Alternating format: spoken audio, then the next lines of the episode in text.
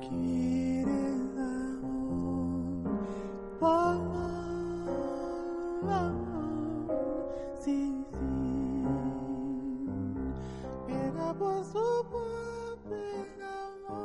لويجي بوكيريني موهيس خافيل ويوهان سيباستيان باخ. ثلاثة مؤلفين عاشوا خلال حقبات مختلفة وتميزوا بأساليب في تأليف بعيدة عن بعضها البعض إلا أن من وحد بينهم هو صوت فريد. استعاد بعض المؤلفات البارزة لهؤلاء وهو صوت بوبي ماكفيرن في هذه الحلقة السادسة التي نخصصها لفنه.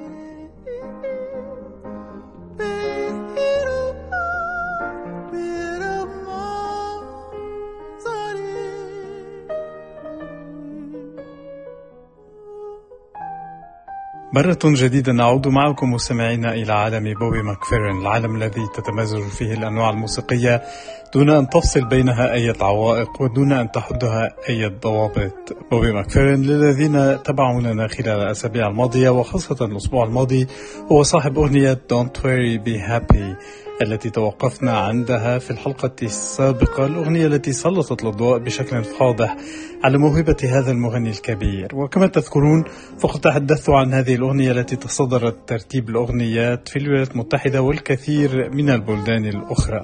إلا أنه بدلا من الاستفادة من الشهرة التي أعطته إياها هذه الأغنية رفض بوبي ماكفيرن تأدية الأغنية في الحفلات. بل أنه قرر بكل بساطة الابتعاد عنها ليدعها تنمو بمفردها بعيدا عنه.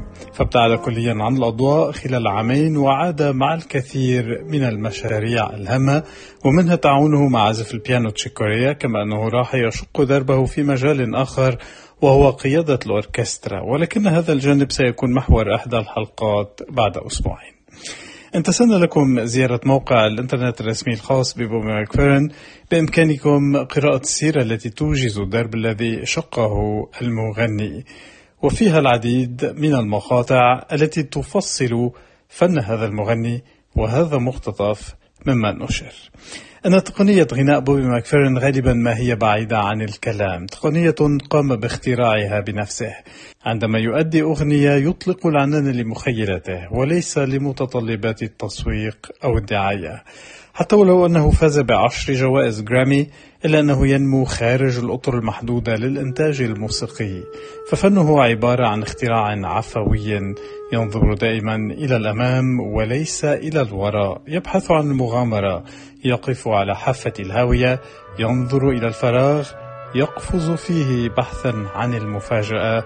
وكأن الحرية التي عرف بها مايلز ديفيس وجون كولترين والتألق والأناقة التي عرف بها ديوك ألينغتون وموتسارت وكأن الفانك الخاص بجيمس براون وكأن cool بوب مارلي والروح الحريرية لمارفن جاي وكأن إنجازات أريثا فرانكلين وإيلا فيتجيرالد وضعت جميعها في طاحون عملاق امتزجت بين بعضها البعض وولدت حنجرة بوبي ماكفيرن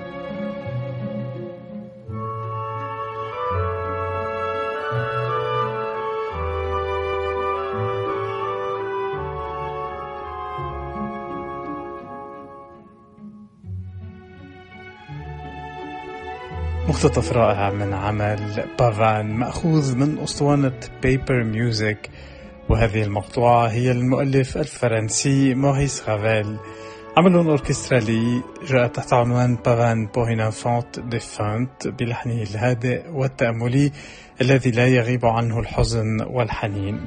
ولاحظتم الإضافات التي يأتي بها بوبي ماكفيرن إضافات قيمة وغنية. سنبقى الآن ضمن هذه الأسطوانة لننتقل إلى عالم الموسيقى الكلاسيكية أو الحقبة الكلاسيكية ولنتعرف على المؤلف لويجي بوكيريني. بوكيريني المؤلف الإيطالي وعازف تشيلو الذي ولد عام 1743 وتوفي عام 1805 بوكيريني الذي ترك العديد والعديد من الأعمال الموسيقية التي ارتبطت بموسيقى الحجرة حيث طور وحسن النموذج التأليفي الذي بنى عليه العملاق النمساوي جوزيف هايدن أعماله وخاصة فيما يتعلق برباعي الوتريات.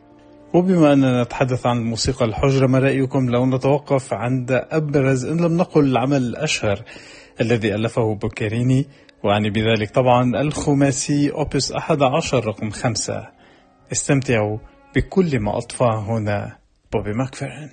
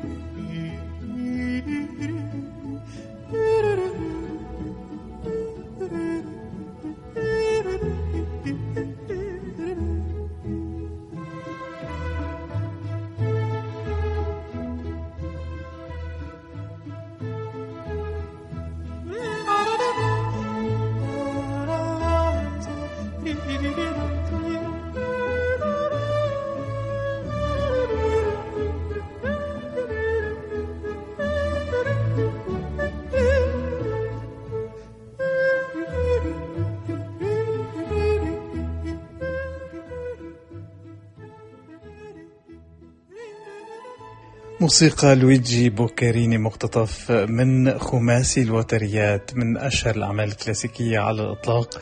واستمعنا إلى هذا الأداء المميز لبوبي ماكفيرن. وهذه الحركة التي أداها هي الحركة الثالثة المنويتو بإيقاعه الثلاثي. ويعود تاريخ تأليف هذا العمل إلى عام 1771 حينها كان يعمل بوكيريني لدى دون لويس وهو شقيق الملك تشارلز الثالث ملك إسبانيا. وخلال تلك الفترة قام دون لويس بتوظيف رباعي فونت المؤلف من فرانسيسكو فونت وأولاده وكان أحيانا ينضم إليهم بوكاريني لعزف الأجزاء الخاصة بالتشيلو معظم مؤلفات بوكاريني كتبت لهذا الرباعي وهو حال العمل الذي استمعنا إليه بصوت بوبي ماكفيرن.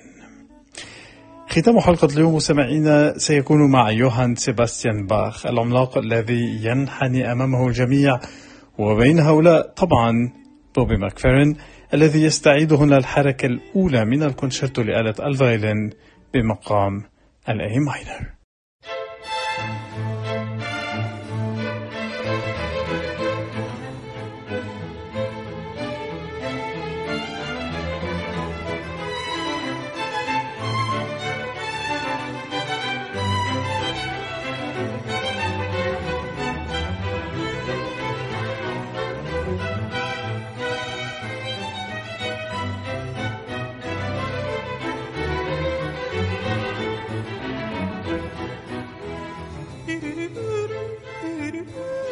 do do do